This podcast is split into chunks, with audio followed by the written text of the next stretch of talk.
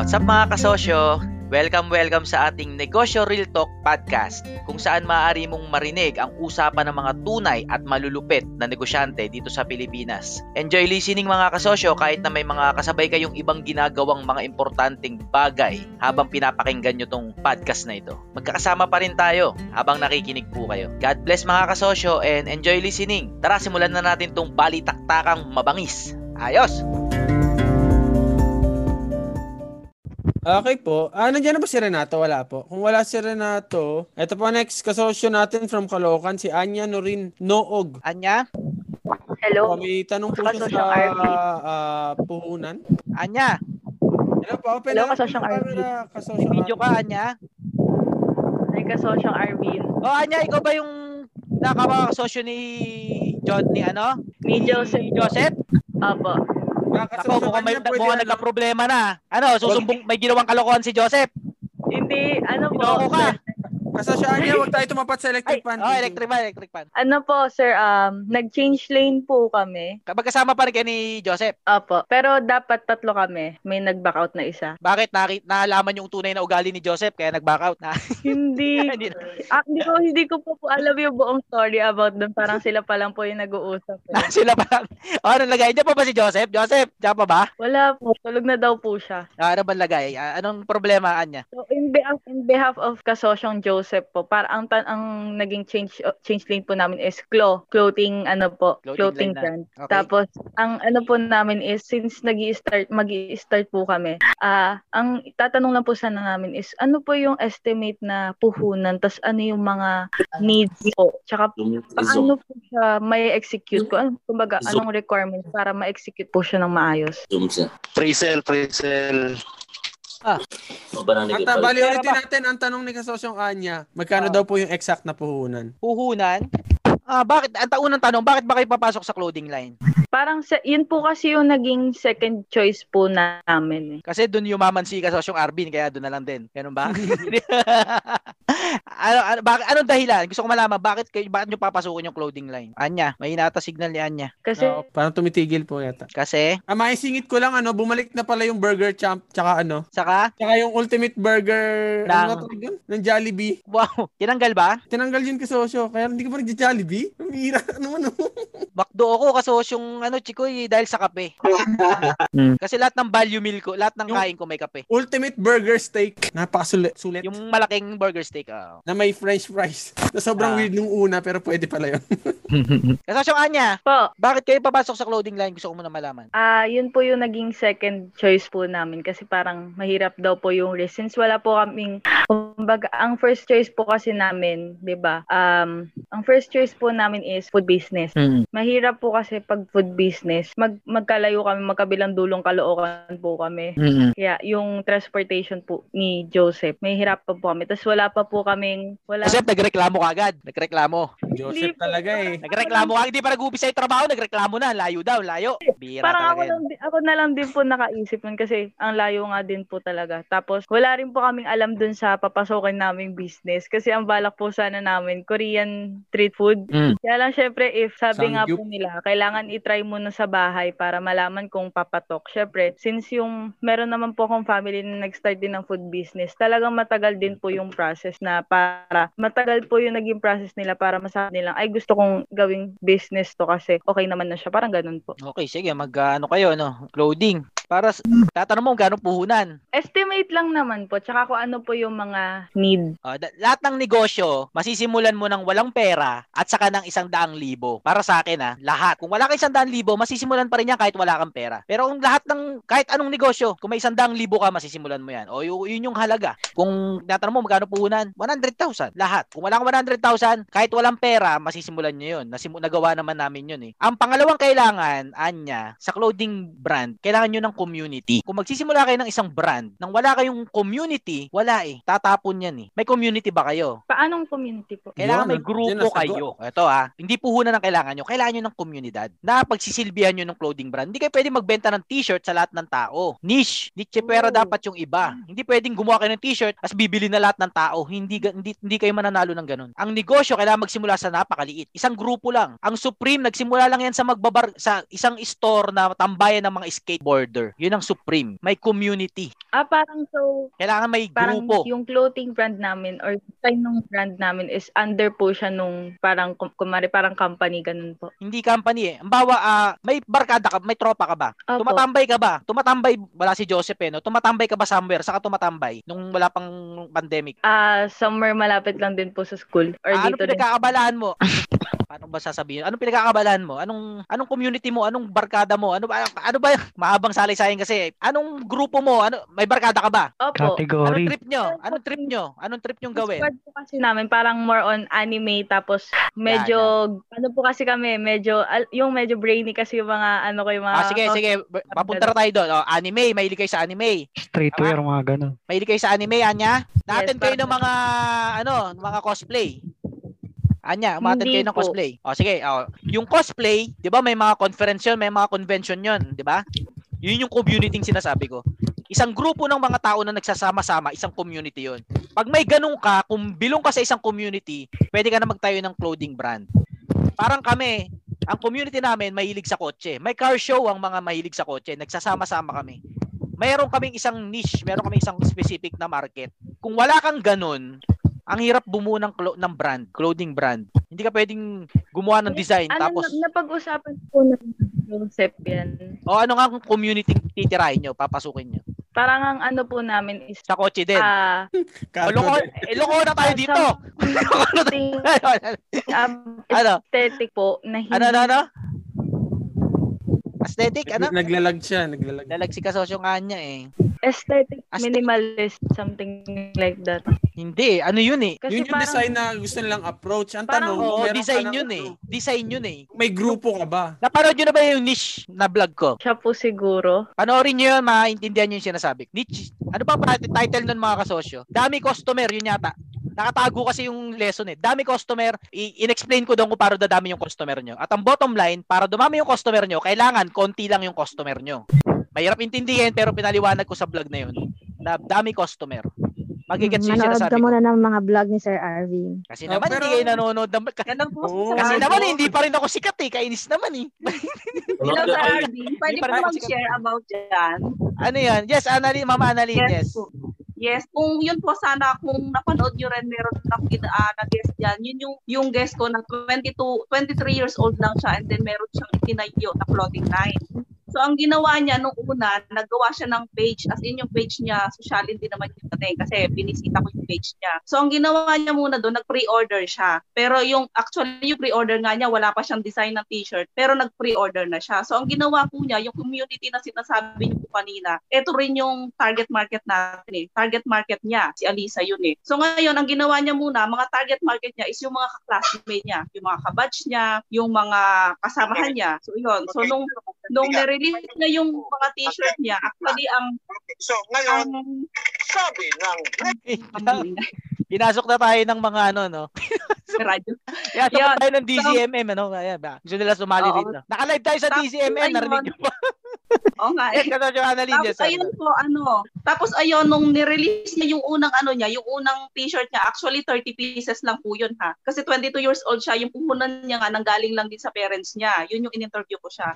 So ngayon, yung thirty pieces na yun, napa-order, napa-order niya na yun, ibig sabihin meron na talaga siyang buyer noon bago pa man niya ginawa yung mga damit na yun. So ngayon, nung nagkaroon na siyang mga ibang tira, so yun yung mga minamarket pa niya ulit. Tapos ngayon po, nagawa na uli siya na pangalawang design niya. So ganun lang po siya, kumbaga nag-start siya sa maliit as in thirty pieces and then hindi po siya nag-release ng sobrang dami ng design. Ang una niya lang design yung parang yung parang ano ng po, yung po ng isang hay ng ng aso. Yun yun yung una niyang design and then yung pangalawa niyang design, meron lang nakasulat na da. So ibig sabihin, yung design niya limited pero makikita mo talaga yung page niya, ang ganda ng ano niya, ang ganda ng makikita mo na yung target market niya is ano din eh, maganda. And then ano, sobrang limited lang talaga yung design niya. So ibig sabihin, talagang meron siyang community community na tinarget, which is yung mga kaklasmate niya na yun din yung mga naging buyer niya. And then ngayon, yun, medyo lumalaki na siya. And then yun niya, nag-launch na siya ng second design niya. So at least nagkaroon siya ng ano, ng parang sinusundan niya kung paano siya mag-i-step by step. Kasi mahirap din yung maglalabas tayo ng sobrang dami kagad ng design, yung mga ganun. So, ta- and then sinamahan niya na rin yun yung parang face mask at saka yung, yung may hoodie. Yun. So yung ibig sabihin, very limited siya and then may community siya. May target market siya siya, may buyer na rin siya. So yun, ganun po yung ginawa niya. She's only twenty-three years old. Yan, ang ganda, ah, ang social ng kanyang page. Yes, oh. And then sa page niya po ginawa niya, yung mga buyer niya, pinopost niya, yung mga bumibili, yung shipping, yung mga nag-ship siya, pinakikita niya doon, nakita ko nga, nag-delivery uli siya. So kinokongratulate ko kasi nga nakita ko yung improvement. So ganun yung ginawa niya.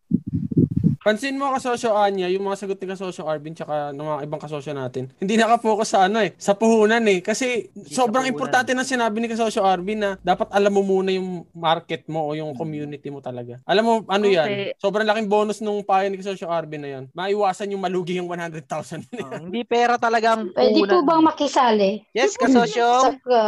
Archie po lang tayo. Ah, ayun, nakita na natin si Ma'am ma- ma- ma- Ate Angel. Kamusta po? Gita tayo. Ay, dumating yes. Ako po, okay po. Opo, thank you po sa kasosyo Arvin. Nabasa ko na po. Tapos na totally. Nabasa in one na. hour. Hindi, hindi po binabasa yan. Dinidisplay lang po yan. Just one hour. Dinidisplay uh, lang po yan.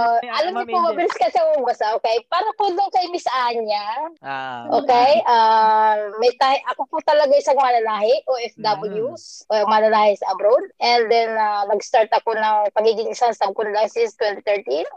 Nag-start ako ng aking sarili, uh, twenty fifteen. Mm-hmm. So, twenty twenty na ngayon. And may five years na ako experience uh, pagpapatak ko ng sariling negosyo, Taytaylisan. So, wow. Nag-umpisa lang ako sa isang kilo tela. Mm-hmm. Doon lang ako nag-umpisa. Unang-unang payo ko, eh, Miss Anya, alam mo ba yung paggagawa ng isang pattern, pagtatahe, uh, dapat personal, ikaw ang kapatahe, dapat yun kaagad yung alam mo. Hindi ka kasi pwedeng mag-umpisa sa isang negosyo kung wala doon yung puso mo at sa sarili mo, kahit yung paglalagay ng ribbon, doon sa damit, dapat alam mo. Mm-hmm. So yun, dapat aralin mo muna yung sistema. Kasi pagka uh, doon pa lang, wala ka kaagad alam, eh, mahihirapan kang uh, patakbuhin na yung gustong umpisahan. Mm-hmm. Kasi unang-una, yung sarili mo, dapat mahal mo yung ginagawa mo. Kasi mm-hmm. ang isang may patahian, the more yung sakit ng ulo, mas maraming stress, struggle, napakarami. So dapat yan ay nandiyon yung sipag at tiyaga. Number one, yung puhunan sa pagpapatahian, sipag at tiyaga. Kasi yung tubo diyan ay laging nasa ritaso lang. Okay? Mm, kasi ganda nun, ganda alam mo nun. Naman sa Pilipinas, hindi natin kayang ilaban kaagad yung high, yung mataas na presyo sa bentahan. Walang ganun. Lalo't hindi ka naman pakilala sa larangan ng fashion. Mm-hmm. So, ako kasi, ang isa sa mga number one kong ginagawa ngayon ay eh, mga damit pang apay. Mm-hmm. So, yung mga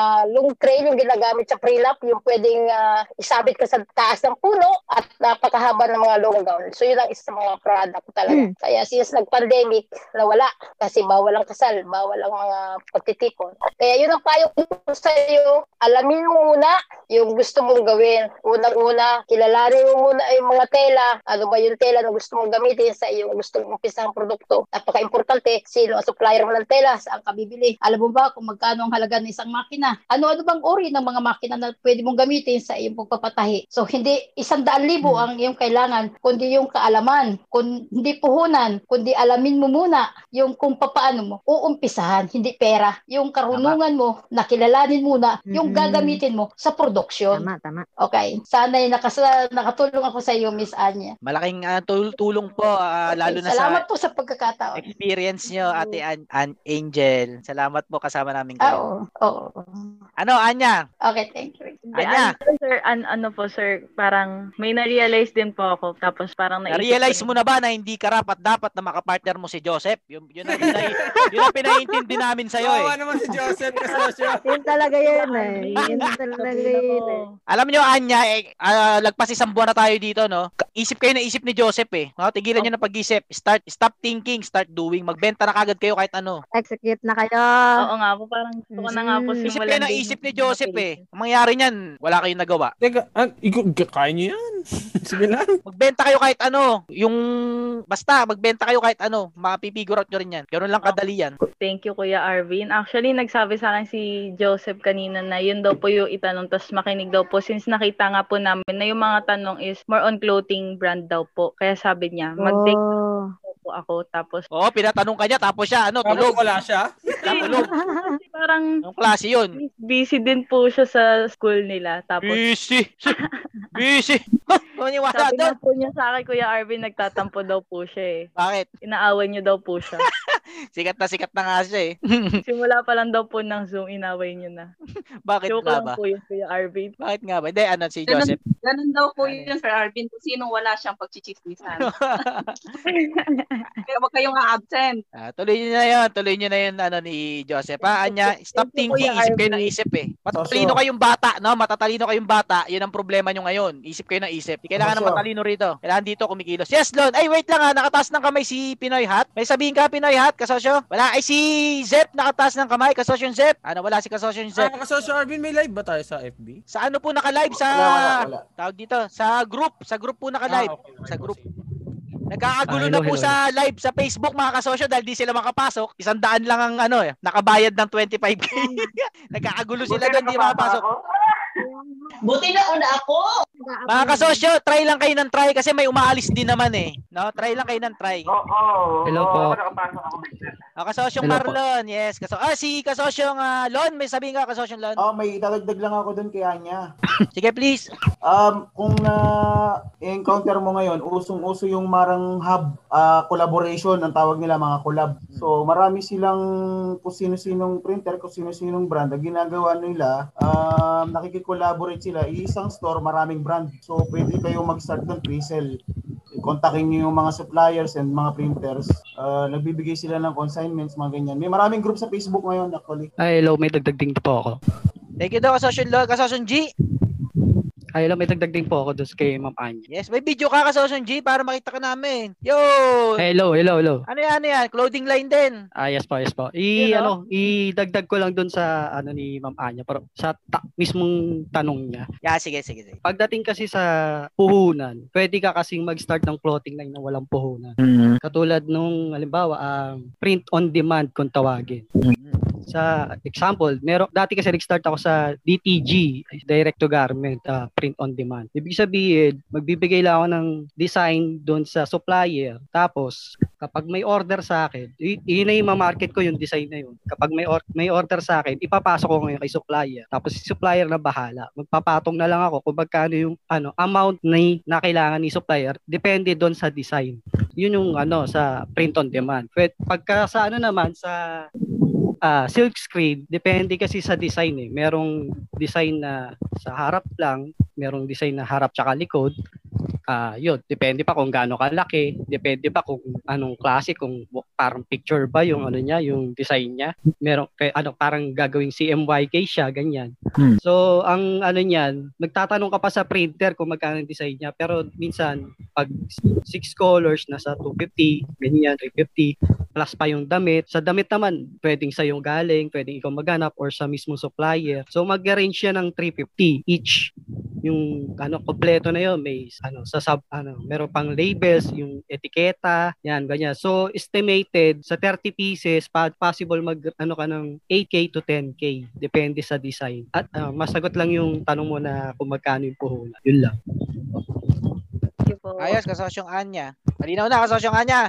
Opo. Ah, ah, ano po din kasi, ang, ang naisip ko rin po, kaya po gusto ko rin po ng clothing. Kaya yun po yung sinuggest ko kay Joseph. Kasi po, yung dad ko po, nag-silk silk skin, ay, silk screen po siya. Oo, oh, very good, very good. Kaya aware din po ako. Tapos, medyo marunong din po kasi ako sa cutting ng letters po. Kaya, oh, an- Anya. Sa lahat ng may clothing brand. Ang clothing brand ay hindi tungkol sa paggawa ng t-shirt at pagpiprint. Hindi doon. Ang clothing brand ay tungkol sa komunidad. Sa community titirahin nyo, papasukin nyo. Yun ang kailangan nyo alagaan. Maraming maraming maraming ma- marunong gumawa ng t-shirt, maraming ma- maraming marunong magprint, marun- maraming maraming marunong mag-design. Pero hindi doon sa part na yun ang clothing brand. Service na business, oo. Pero pag sinabi kasing clothing brand, it's about community. Kung mahirap maintindihan, lagi nyo lang isipin. Kasi matagal ko rin ito na-realize eh. Na ang brand, is, it's tungkol sa komunidad eh. Tungkol sa community. Kung wala kang commu- yung brand mo walang community, hindi siya makakatayo on itself. Hindi siya makakatayo. Uh, ah, basta, yun. Brand, community. Doon magsisimula yun. Kailangan may ma-establish kang core core community mo. Parang core fan base, ganun. May may core ka, hindi kagad sa lahat. Hindi kagad lahat magsusuot ng wala, kailangan may meaning ka, meron kang sinasabi, meron kayong pinaniniwalaan. May isa kayong komunidad na may pin, pinaniniwalaan kayo. Sino na sino yung mahilig sa sapatos na sikat? Fresh and ano ba yun? Na vlogger din. Mahilig sa mga sneakers. Yung mayaman. Secretly Fresh. Secret, secretly Fresh. Yes, kasosyon, Chikoy. Sinong pamilyar doon? Secretly Fresh. Ah, uh, yung ano, heart yung logo. Ah, ang community niya mga sneakers. Big boy chain, big boy chain, kasosyon. Yon, yon, yon, yon. Exactly, exactly. Hindi ako member, hindi ako mahilig sa sapatos. Pero yung mga mahilig sa sapatos, community sila, mahilig sila sa sapatos eh. Sneakerhead sila. Ngayon, meron ng brand name na Secretly Fresh. May damit na yon, meron ng mga apparel. Kasi may community tinatayuan. Nakuha niyo mga kasosyo, ano pang example nun? Saka may, may ano na rin siya, yung may, store. May store na rin siya. Dun, dun talaga eh, nasa community mga kasosyo. Kailangan may core kayong community at dun nyo, dun nyo unang ipapasok yung brand nyo.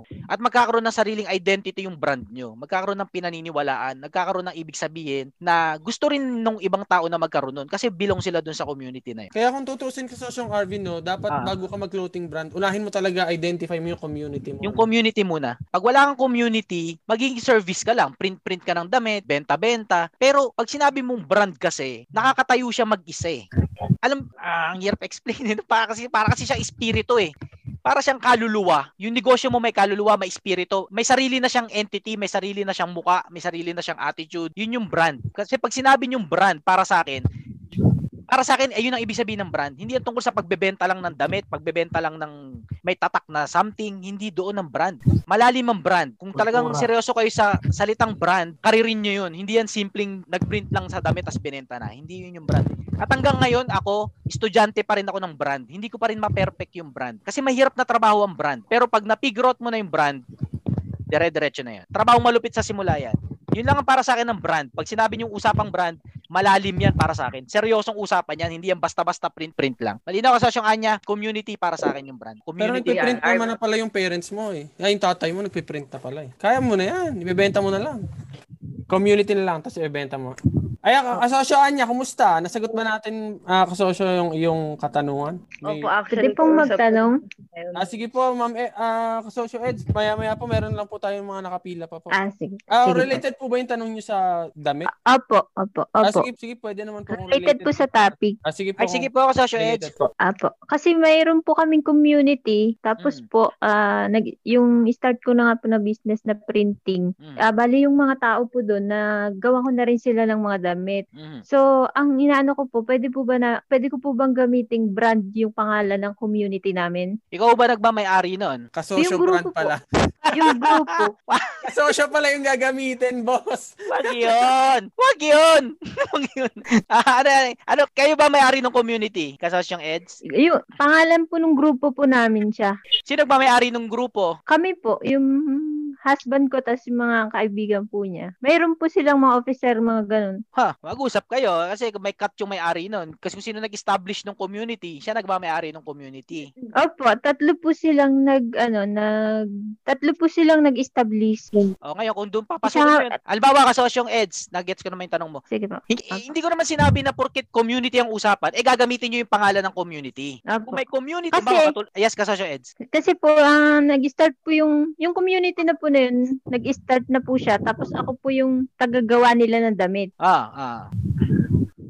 Ako po yung tagagawa ng mga uniform namin. Ako po yung nag, ano, sticker. May mga gano'n na nga po eh. Ang tanong ko po kung pwede ko po ba siyang gamitin na ano, na brand ng printing ko po halimbawa po. O i, i ano ko na lang po, i, ang tag nito, i, sabihin ko po sa kanila na yung magiging printing ko, yung brand name ng business, yung pangalan ng community. Kasi pwede mo i-consider na design lang yung pangalan ng community. Pero yung pangalan ng negosyo mo, ng brand mo, iba. Halimbawa, o pangalan ng community, sama ng mga gwapo. O yun, kunwari. Pero ang brand name, uh-huh. ang negosyo mo, ang pangalan, Dapogi, ganun, Dapogi. Y- y- ang pangalan ng business mo, Dapogi, pero may design kang mga, sama ng mga gwapo. Ah, hindi porket yun yung community, yun ay pangalan ng business mo. Iba business mo doon sa community. Pagsisilbihan mo lang yung community. Kasi pag ginamit mo yung pangalan ng community mo, partly owned sila doon. Kasi sila nagmamayari ng trade name eh. Pag lumaki ka, habol sila. Uh-huh. Pangalan nila yun eh. O kahit sa mister mo pa yun, Dapo. Pangalan yun ng community. Hindi sa business mo. Or, yung business mo, business din nila, business nyo. Opo, opo. Ganun sana. Kung business nyo, gamitin nyo yung pangalan ng pagmamayari nyo. Sa inyo yung pangalan ng community, di gamitin nyo. Mm. Sa inyo yun.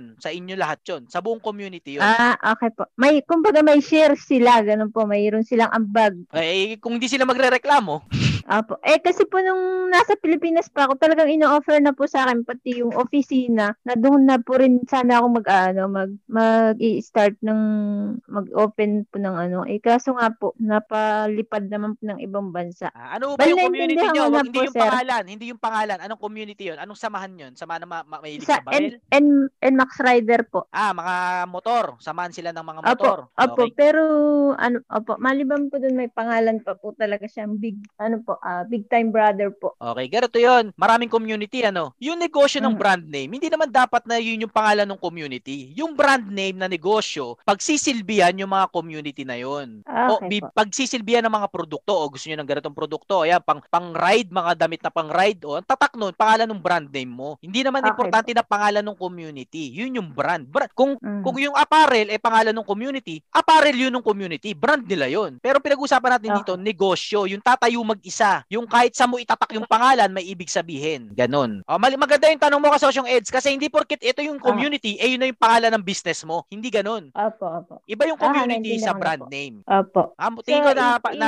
na, nalinaw, nalinaw. Opo, opo. Malinaw po. Kuya Arvin. So, yes, Anya. Ay, kasosyong Eds, ano pa po yan? Wait, wait lang, Anya. Kumbaga, yung sa akin po, bali service na lang sa kanila. Hindi po service. Wag yung tatawagin service ang brand. Product. Pag sinabi kasing service, pag inutusan kayo, gagawin nyo. Hindi. Ang ah, product okay para sa akin, eh ginawa nyo para sa kanila. Hindi nila inutos sa inyo na gawin nyo. Magkaiba yun. Ang service okay para sa akin, isima, isima nilang yan. Pero service yan eh. Uh, pag-establish your own, ganun. Sariling pangalan. Sige nas, yun, ganun. Sige, sige. Sige, sir. Kasasyong Eds.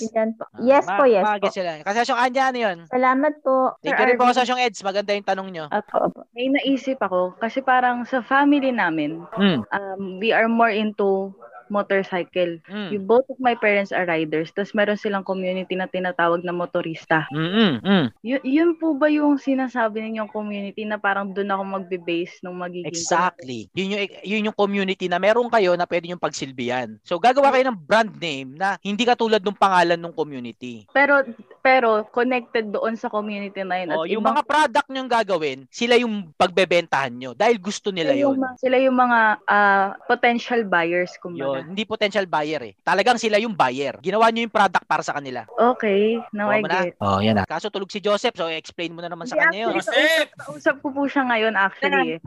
Kausap mo ngayon. Sinabi, sinabi mo, sinasabon siya dito.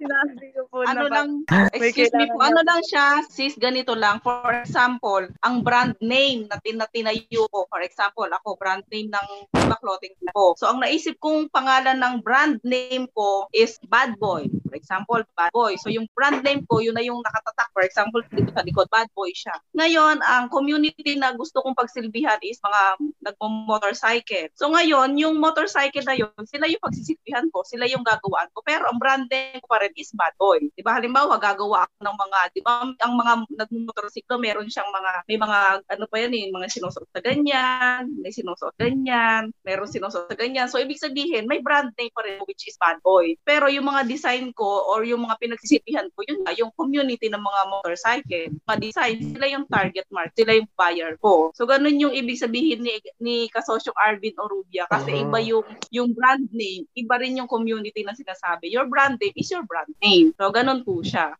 Okay pa. Okay, thank you po. Right, alright. Alright, okay. So, okay na, kasosyong Anya? Yes po, uh, thank you. Okay. Yun, basta build ka na ng community mo, tapos sila pagsilbihan mo. Anyway, eto yung next natin mga boards. Nandiyan pa po ba, mga kasosyo, si kasosyong Lau from Oman. Eto pala, brand agency. Ang business niya, brand agency. Kasosyong Lau, andyan ka po ba? Yes po, yes po, nandito po. Ayan, kasosyong Lau, brand agency. Uh, may tanong siya about challenge sa business daw. Sige sir, uh, kasosyo, tanong niyo muna po. Yes, uh, magandang gabi po sa mga kasosyo na nasa Pilipinas po. Bali, nandito po ako sa Oman ngayon. Uh, isa po akong O F W, uh, empleyado dati. Uh, ngayon, meron po akong negosyo dito na tinayo, uh, Oman. So, meron akong mga ilang, mga dalawa, tatlong negosyo na tinayo. Bali, ang isa sa mga pinagtutunan ko ng pansin is yung agency ko. Uh, bali, yung ginagawa namin, nagpo-provide kami ng service uh, for building strategy, mga companies, uh, mga nagbi-build ng identities ng company, uh, nag-create uh, ng message para sa company, para sa mga target audience nila. So, bali, ang question ko is, uh, regarding sa uh, mga challenges na na-experience nyo sa mga company. Sa mga challenges na, na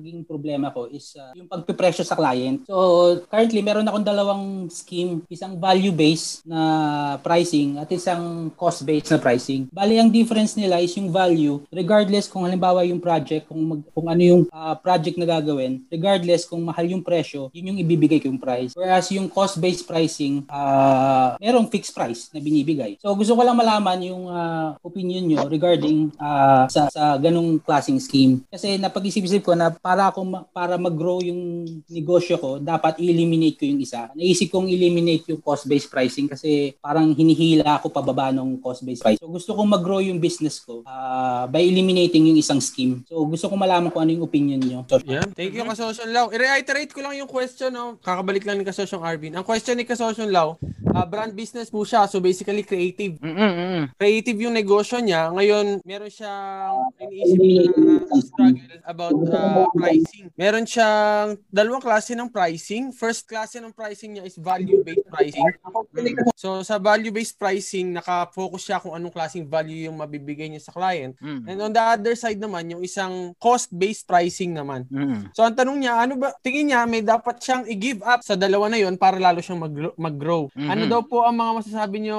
Kasosyo Arvin, at sa iba pa nating kasosyo, kung kayo yung nasa sitwasyon na yon, alin po yung i-give up nyo? Isa kayong brand agency, creatives. Okay. Ah, si Kasosyong Archie yun? Ah, si Kasosyong Lau po. Si Kasosyong ah, Lau from Oman. Okay, Kasosyong Lau, ah, kamusta dyan? Okay lang po. Hindi maingay, no?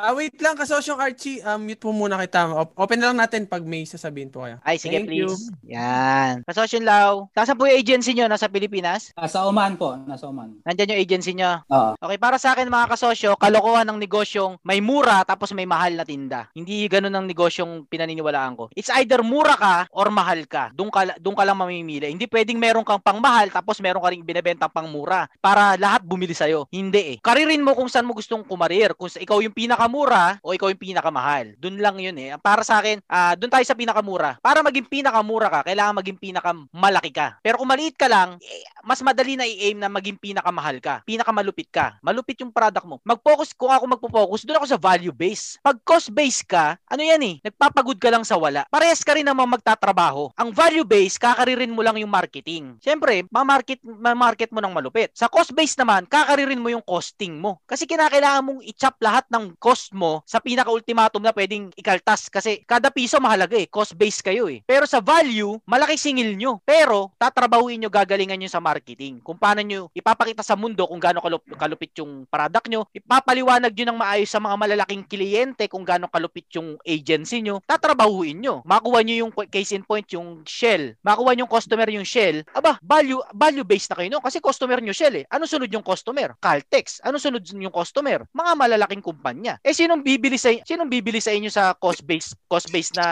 customer na product? Eh yung mga nagtitipid din, ang mga nagtitipid, yan yung mga masasakit sa ulong customer. Kasi nagtitipid yan eh. Ayan yung kapiranggot na nga lang binayad sa iyo, grabe pa baka pa-revise.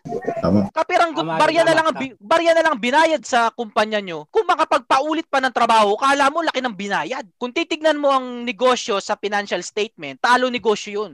Di bali ng konti customer mo pero malaki yung markup mo sa bawat customer. Kaysa naman ang dami mo ang customer, barya lang kita mo. At yung time spent mo pa sa kanila, yung time cost mo na gawin yung gawin yung serbisyo sa kanila, hindi pa na-scale. Kumbaga walang walang silbi kahit gaano kadami yung yung customer mo, paulit-ulit mo pa rin siyang gagawin. Walang kwenta yun. Doon ka na lang sa konti lang customer mo pero malaki yung markup mo, malaki yung tubo mo. Yun yung may value. Pag malaki na yung negosyo mo, doon doon ka na pwedeng mapunta sa cost base, yung pamurahin mo na. Ang pure gold hindi yan mura, hindi mura sa pure gold dahil dahil mura sila. Mura sila kasi malaki sila. Kaya nila maging mura. Kaya sinasabi ng iba, eh, ano, tubong piso para dami benta, ganun. Ewan ko sa, ewan ko sa inyo, pero ako, sa experience ko, hindi nagana yun. Kung nagsisimula ka pa lang, i-aim mo na maging pinakamahal. Siyempre, para maging pinakamahal ka, i-aim mo na pinakamalupit ka. Kailangan may something kang malupit. Parehas mo rin naman pagtatrabahuan yun eh. Tatrabahuin mo na, papa, na pa-oohin yung mga customer mo nagtitipid. Tatrabahuin mo rin naman na pa-oohin mo yung mga executive ng Shell para maging customer mo sila. Parehas lang tatrabahuin. Piliin mo na yung malupit, yung mahirap kasi nandoon yung markup, nandoon yung value. sa industriya, sikat ka pa. Kaysa naman ikaw yung pipitsuging barya-barya kinikita mo, hindi ka pa sikat. At yung mga customer mo pa, makasakit sa ulo. Sarap mga tuktukan. Ayun yung mga nagtitipid eh. Yung mga customer na ano, sakit sa ulo. Software, software company ako dati. Yung mga nag-customer na nagtitipid, ganyan din ako. Kumukuha ako ng customer na mga nagtitipid, meron din ako mga high-end. At doon ko napatunayan na dito na lang ako sa mga high-end. Yung mga mu- nagtitipid, bahala kayo dyan. Maghanap kayo ng iba. Maraming mura dyan. Wag sa akin, mahal ako. Ganun. Eh, hindi naman ito sa pagiging salbahe, pero pag tinignan mo yung numero ng negosyo, yung numbers, nandun talaga yung panalo eh. Doon ka sa mahal. Lalabang ka na lang naman din, magnenegosyo ka na lang naman din, doon ka na sa gagalingan natin. Kasosyo nga, nasagot ko ba, kasosyo Lau? Na- nakapag-isip ka ba sa sinabi ko? O sumalo ka lang, ng, o, sumalo ka lang ng galit ko? Hindi, pareso tayo ng iya, kasosyong uh, Arvin. Bali, ngayon nga yung mga naging problema ko rin kasi yung mga kliyente na ayaw tumanggap ng mataas na price kasi alam nila, alam nila, mura lang yung service. So ang strategy ko, pinapasa ko sila sa mga uh, freelancers. Yung mga Pasa freelancers kasi pwede silang kumuha ng mga small, uh, malilit na trabaho. Ngayon, ang nangyayari, uh, yung mga freelancers na tatanggap, hindi rin sila satisfied dun sa, yung mga yung kliyente, hindi rin satisfied sa freelancer. Ang ending, bumabalik pa rin sa akin. Mm, yun nga yun. So, ang nangyayari, uh, pagbalik nila, ini-expect nila, ganun pa rin yung price. Oh. Eh, yun yung, yun yung mga isa sa mga challenges para na-experience ko. Kasi ang ang goal ko talaga is mag-grow. So, mm-hmm. gusto kong i-eliminate yung cost-based pricing para at least uh, hindi ako uh, para para makapag mag- mag-grow. Salamat, yung... salamat. Tama. May tanong ako, kasosyo. Meron ka na po bang ano, para makaalis ka kasi dyan sa cost-price basis na yan, kailangan mo na mag- creatives ka kasi, talagang value talaga ang pagpupuntahan mo niyan. Pero meron ka na bang portfolio na masasabi mo na worthy ka na do sa presyo na binibigay mo? Yun kasi yung, pero para ka kasi makarating doon, kailangan mo munang dumaan sa cost sa cost basis eh. Doon ka muna magsisimula. Ngayon, kung malayo ka na doon, ay magkakaroon na talaga ng rights. Actually, meron naman po. Uh, biglay ko lang ng background. Bali, nagtatrabaho ako dati sa, sa oil and gas industry. Mm. So, nung umalis ako bilang empleyado, uh, yung company at saka yung mga ibang company na nasa industry na yun, sila yung mga kliyente ko mm. at uh, the moment. So, in in terms of portfolio, meron portfolio. Solid. Solid portfolio. Mm, meron, very good. In, in terms of experience, solid din ang experience. Uh, Parang yung ex ko dati na ano, uh, sa ano, um, ano kasosyo, yung hosting siya, host ng kasal. Mm-hmm. So, syempre, kahit magaling siya talaga, hindi siya pwedeng magpresyo agad ng mataas eh. Mm. Kasi wala pa siyang, hindi pa siya kilala. Mm. Ano din siya, talent naman yun. Talent creatives, parang gano'n mm. din yun.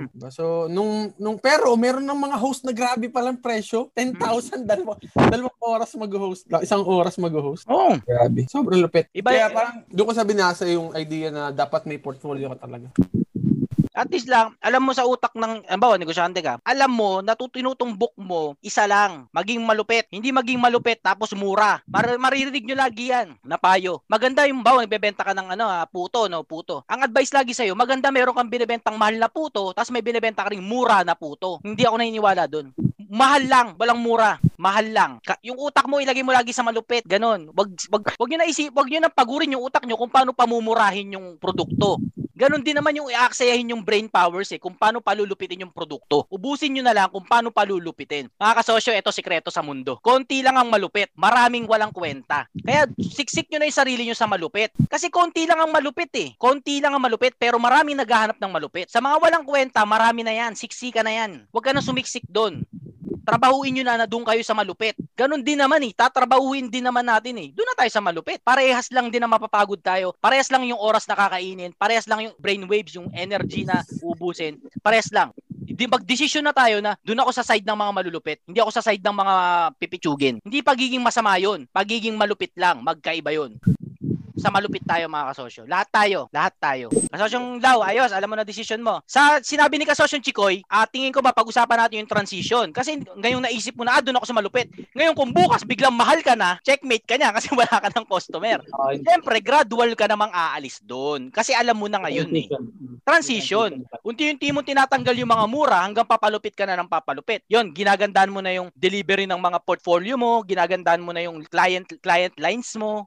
Yan, yung mga ganun. eh, transition na baka biglang ibang kasosyo, yung tinda nilang puto na three fifty bukas one hundred na isa. Eh wala kayong mabebenta noon. Syempre hanapin niyo yung bagong market ng mga mayayaman na mahilig sa puto na ayaw dumikit yung puto sa brace nila. Yun yung market ng puto. Kahit two hundred yung puto niyo bibilin noon. Wag lang dumikit sa brace. May nangangailangan ng malupit na puto. Meron noon, handang magbayad kahit magkano. Hanapin niyo yun. Wag sa mura. Nakuha ba mga kasosyo? Hindi pagiging masama yung sinasabi ko, ah. Pagiging malupit lang. Tama tama. Okay, thank you, thank you. Yan, mukhang okay na si Kasosyo Lau. Proceed po ba tayo Kasosyo Arvin next ano? Ay, sige, Kasosyo Lau, thank you sa tanong. Magandang ano, naputo ko yung galit ko sa mga barat na customer. Pero ang ganda na sinabi mo Kasosyo Arvin, no? Oh, na talagang mahirap nang maging malupit, pero mas mahirap naman makipagsiksikan. Oo, oh, ganoon din naman eh. Mga, ano, sa mga low quality, mga mabababang klase na ano, no? Naisip ko nga rin yun. Uh, same lang eh, same lang. Pareho rin ang hiano mo. Ano, ito po yung kasunod natin. Ano lang po yan? Excuse me na po muna ako. Sige po, sige. Ano po yan? Yung pong sinasabi ninyo is ano yan, um, branding po yun. So, kailangan lang po unti-unti ninyong ma-establish yung brand ninyo. So, sa social media, pwede na ninyong i-establish yung brand ninyo. For example po, yung iPhone at saka Samsung. Di ba po, pag, pag napapansin natin yung iPhone, ang target market niya is yung hindi siya masyadong mga matataas. Pero ang iPhone, makita ninyo po, hindi po talaga sila nagbababa ng presyo nila. Di ba? Kung baga kahit ano mangyari, hindi natin ibababa yung presyo natin. Kasi nga, ang target market ng iPhone is yung mga high, high ano talaga, high net worth talaga. So, ganun din po tayo. Kung magta-target market tayo ng gusto natin, tumaas yung presyo natin. So, yung branding natin, kailangan talagang establish natin, makita natin natin sa tao na quality na talaga tayo. Kita nila na quality yung ginawa natin, yun, makakakuha referral from doon doon sa una nating client. Kaya dapat yun yan talaga natin, yung service natin, maganda din talaga yung ibibigay natin. So, yun, yun naman yun sa akin. Kasi nga, yun nga yung sinasabi na yung target market mo is yung mayayaman, tapos target mo rin yung mga... So, kailangan isa lang doon yung uh, tatarget sa high, high network. Kailangan maging quality yung product and service. So, yun naman yung masishare ko. Yun, na, yun naman po is ano siya, isa, isa din siya sa nakuha kong idea din doon sa naging guest ko noong, noong nakaraan yung Go Negosyo Mentor. So, yun kung... Ang alam ko, na-share ko siya dito sa ano natin, sa group natin. Yun, magkakaroon din kami ng part two noon. Guess ko yun eh. Wow. So, yung kagaya, kagaya ano, na-topic niya din doon, di ba, yung B M W. Di ba, makikita natin, ang B M W never po talaga yung magbababa ng presyo. Kahit anong mangyari. Kasi ang target market niya, ang gusto ng B M W, kapag kabinili siya, ano siya, mayayaman lang talaga. Masasabi, nabili mo siya dahil mayaman ka. So, ikaw yung target market ng B M W. Hindi magbababa ng presyo ang B M W para lang bilihin ng mga ordinaryong tao. Mga tao. So, yun yung kanya quality talaga siya. So, yun. Yun yung aking ma-share. Thank you din, Ma'am Annalyn. Ano po? Maduktungan ko lang ito. Siguro, chance ko na maiputok to. uh, hey, ano eh. Tayo. Brace yourself.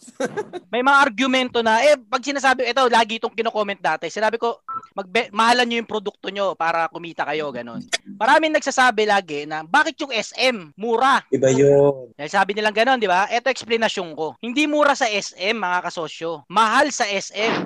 Hindi produkto ng S M yung binibili yung binibenta yung, niya. Yung binibenta niyong uh, Maggi o kaya yung Lucky Me. Hindi yun ang produkto ng S M. Ang produkto ang produkto ng S M yung shelf, real estate, yung commercial space at mahal yun. Hindi yes. Mura sa S M, mahal ang S M.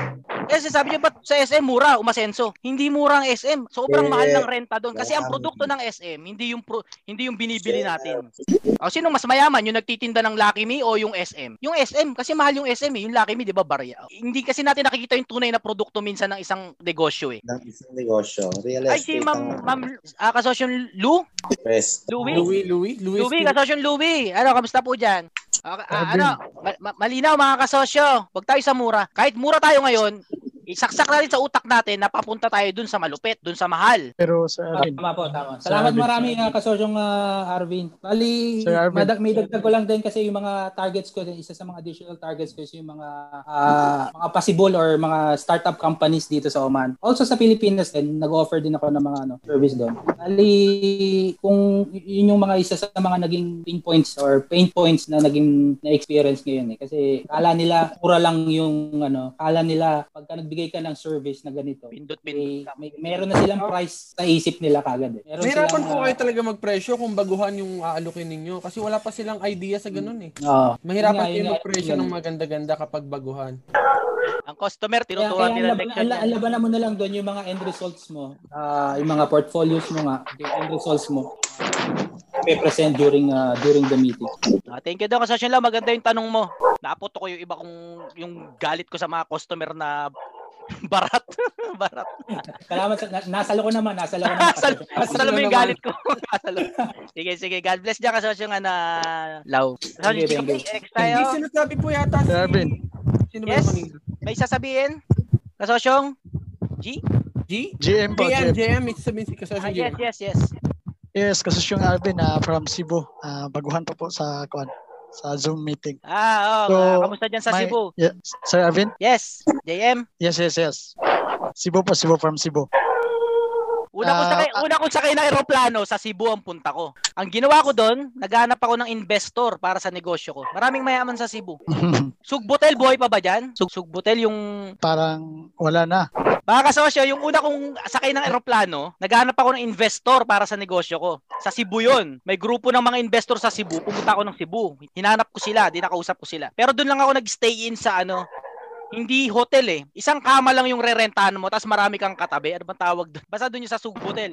Mura dorm, lang doon. Dorm, mura. Dorm, yes, parang yes, dorm. Mura lang yun sa likod ng S M Cebu. Yes, yes. Oh, meron, meron pa sa Arvin. Buhay, buhay pa, pa ba? Buhay pa? Yes, yes, yes. Buhay pa. Okay. Kasi kung lugi na sila, sasabihin ko sana, kita nyo, pag mura, lugi na. Lugi na. De, ano yun? Yun ang value nila. Palugi na. Palugi na, palugi na. Oh, sige. Kamusta dyan sa, so, ano, sa ano, J M? Okay lang po, okay lang po. Okay ah, lang lagay, po. lagay. So, add-on ko lang po sa yung topic natin kanina. The bottom line nun ay yung magpamahal ka ng presyo, dalawa lang kasi you need to create a product para makapagmahal ka, wala kang competitor. Tama. At saka pangalawa, you need to innovate. Create Tama. or innovate. Yo, create. Ang innovation, innovation, the, uh, in- innovate mo yung product mo at saka yung services, uh, services mo. So, ganun lang talaga yung labanan pag magpamahal ka at saka parang blue ocean strategy. Parang hmm. ganun. So, Tama. hindi ka hindi ka pwedeng magmahal kung yung product nyo the same lang. Oh. Mahirap yun. Mahirap ang labanan nun. Pero mag-innovate ka, may creation ka, may may inimbento ka, doon pwede yun. Yun ang malupit, no? Yun ang sinasabi nating malupit. Pag lilupitan natin, mamahal ng kusa yun. Basta saksak lang natin sa utak natin, paano ba tayo lulupit? Paano ako lulupit? Diyan papasok yung mga sinasabi ni, ni J M. Mag-iinvento ka ng bago, i-improve mo yung services mo, doon na yun. Kasi papunta na yung utak mo sa pa- paano pamahalin. Kesa yung utak mo, papunta yes. sa kung paano pamurahin. Pag paano pamurahin, simple lang yun eh.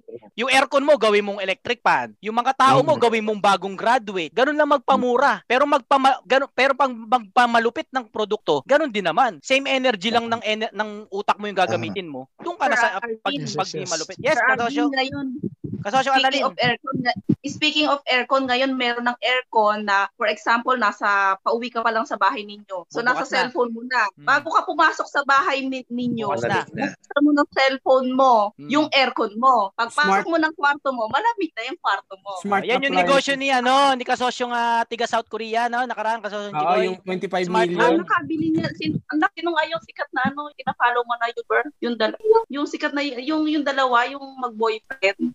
Sila Jamil? Yung may ganun problema.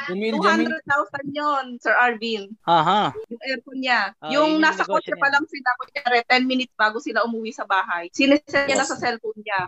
Yung aircon niya, nabubuhay na. Jamil. Ah, Jamil. Jamil, oo. Ja- yung babae, bumili siya ng aircon. Binigyan niya ng two hundred thousand yung babae ng pera. O bumili ka ng aircon. So, ba't ang mahal-mahal naman yung two hundred thousand yung aircon na yan? So, yun yung aircon niya. Di ano na, di, rem- di, di pindot na siya sa cellphone. Hindi siya nasabi ko. Hindi siya nasabi ko. Hindi nauubusan ng customer na naghahanap ng mahal, mga kasosyo. Hindi yun nauubos.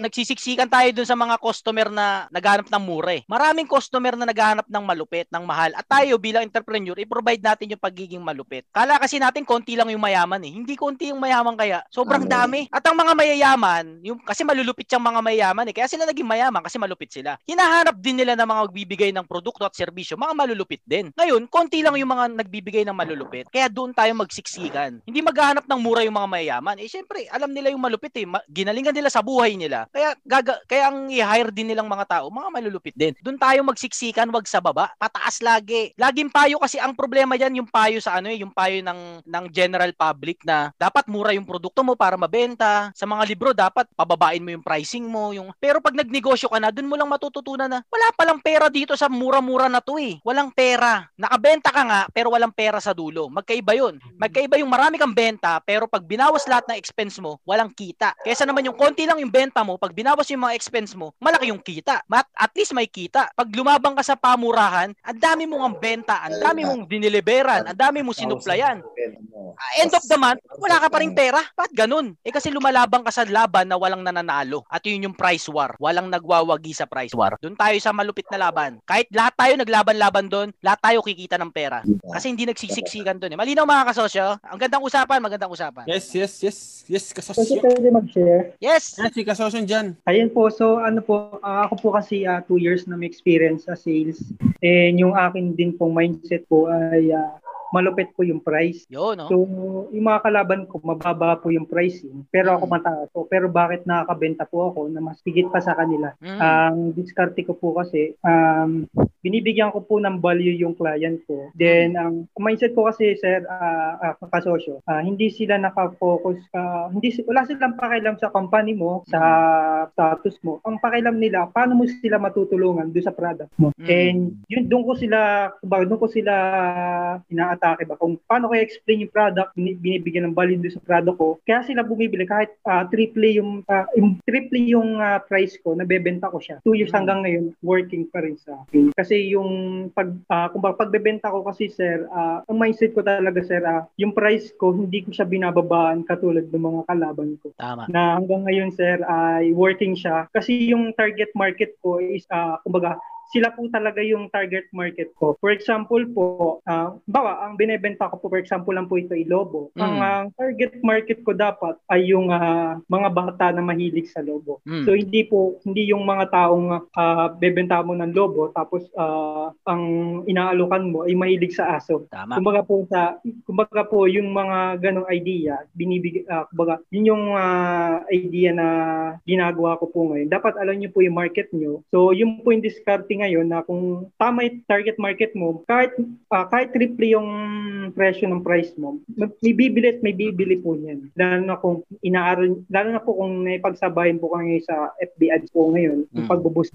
So, laki po ng market niyo po. So, uh, yun lang po yung madadagdag ko po kasi working siya hanggang ngayon sa akin na uh, malupit yung price po ba. No? So, napanood ko yung video ni Kasosyo Arvin na sa uh, lupitan mo yung presyo na ganun din yung pag uh, yung uh, pag-iisip ko na hanggang ngayon working siya. So, yung nagsisimula po, maganda panoorin niyo po yung vlog ni Kasosyo Arvin. Yung, yung malupit na yung presyon. So, tama yun, po yun. No? Uh, kung may dagdag ko lang din, uh, Kasosyo Arvin. Thank you, Don Jan. Salamat, Don Jan. Yes. Bali, ano, Lau? May, dag- may dagdag ko lang din. Bali, ang isa mo pang option is um, kung hindi mo kayang babaan yung presyo mo, ba- pwede mong bawasan din yung service. Kung ano lang yung kailangan ng kliyente, uh, yun lang ibigay mo, pero same price. Mm-hmm. Very good, very good. Strategy rin yun na nag-work. Okay, very good. Oh, sige, uh, uh, kanina sinabi ni Kasosyo dyan tungkol sa lobo, di ba? Lobo. Oh, practice tayo. Halimbawa, ako, oh, business natin, lobo. Siyempre, bebenta natin yan saan kaya? Sa mga mag- magba-party ng mga may mga birthday, ano, mga seven years old, ganun, ano. Yun yung typical. Kung ako mag-isip niyan ngayon, kung paano ko palulupitin yung business kong lobo, etong una, etong business ko dyan sa lobo. Lobo pa rin, pero ganito. Ang binenegosyo ko, ipapakilala ko yung business ko is, ako yung business na maghahanda ng surprise para sa liniligawan mo. Yun yung negosyo ko. So, paano yun? So, halimbawa, nakikita mo na may niligawan ka, mayaman ka eh. I-hire mo ako para mag para magkabit ng mga lobo doon sa bahay nung niligawan mo o kaya doon sa kwarto ng siyota mo. Kami magkakabit ng lobo doon, kami magkakabit ng design, ng mga ano. Para pag sinurprise mo, ready na yung surprise. Yun yung business ko. Ba, malaki bayad doon. Sigurado ako doon. Ang customer ko mga mahal, mga mga anak mayaman na may niligawan. O kaya magso- magsosorry sila sa girlfriend nila. Kami yung i-hire nilang company para dikita ng maraming lobo yung kotse nung girlfriend niya. Yun, yun yung company bubuuin ko. Ang bottom line na produkto to, lobo. Pero yung pagiging malupit, di ba walang ganun? Pero tingin ko may customer yun. Nakuha niyo mga kasosyo paano maging malupit at paano umanap ng customer na may pera. Yung ganun. Yung, yes, yung ganun klase. With services. Oh, may services okay, may na kakaiba na talagang may value tapos may atake sa yung value. Tama, parang tama. Coordinator. Tama, tama. Parang ganun, oo. Yung, yung basta may malupit kang kakaiba. Simpleng may produkto, lobo, pero may malupit kang ibibigay na hindi nabibigay ng iba na. Tapos may emotional, may emotional, may emotional na atake pa. Ba trending sa Facebook 'yon. Mag-share ka ng video noon, shareable. Mga ganung atake. Malinaw mga kasosyo paano maging malupit? Yan lang po kasi dun sa lobo. For example po, ah, papalupitin natin lobo po. Ah, sige, no, so yung lobo, halimbawa po kung napapansin niyo, may lobo po na nilalagyan ng ilaw sa loob mm, na pwede. Uh, sobrang uh, ang ganda niyang tingnan, ipangbigalo dun sa mga bawa ang target ng couple. No, yung lobo mo may ilaw sa loob, tapos may bulak-bulak sa loob. Ang benta niya po talaga ngayon hanggang ngayon. No, kumbaga yung lobo natin, nile-level up po natin. Then alam mo na alam natin kung sino ibebenta natin. Yung lobo na yon ay para dun sa mga couple, hindi dun para sa mga bata. Nabibigyan natin ng simpleng lobo. Tama, kung, tama. Kung tar- ako nga ang goal mo ibebenta yung couple, tapos bebenta mo ng regular na lobo, parang malabo nabibilhin. Tama po ba? Pero kung yung lobo mo na parang yun, transparent, tapos may ilaw, tapos meron siyang bulak-bulak, um, patok yung panigurado po. Yun. yun. Ganun maging malupit mga kasosyo. May inventuin kayong bago. Ganun. Ganun po kasosyo. Ayos, ayos. Maganda. Galing. Tapos ang mga content mo sa Facebook, sa YouTube, kung paano magpasagot ng babae. Hindi tungkol sa lobo. Ang mga ang mga pinopost mo sa sa page mo, hindi tungkol sa lobo, kung gaano kaganda yung lobo mo, hindi tungkol dun. Ang ipopost mo kung paano magpasagot ng babae. Kung paano humingi na sorry sa babae pag nang babae ka. Este, kapag may atraso ka. Tungkol dun yung content mo. Wait, i-share mga yata si kasosyo Arvin. Yung, ako yung ako yung influencer na kukunin ng Ako yung kukunin na influencer ng negosyo na yun. Ano, ah, no, basta ganoon ka mga kasosyo. Yun yung atake doon, no. Para sa akin lang naman yun. Mga sample ng pag paano maging malupit. Ano, ah, ayos mga kasosyo. Baka may iniisip pa kayo. Isang umaatikabong balitaktakan na naman ang napakinggan mo mga kasosyo. Salamat sa halos isang oras na pagsasama natin dito sa podcast episode na ito. Kung nabitin ka pa kasosyo ay maaari mo pang mapakinggan yung karugtong neto sa iba pang mga episodes. Have a great day mga kasosyo and trabaho malupit pa tayo. Muli wag nating kalimutan na ang tagumpay ay galing kay Lord Jan. Kaya tuwing magtatagumpay tayo, balik natin sa taas yung glory. I love you mga kasosyo and God loves you. Trabaho malupit tayo, bawal tamad. Galingan natin mga kasosyo para sa bayan.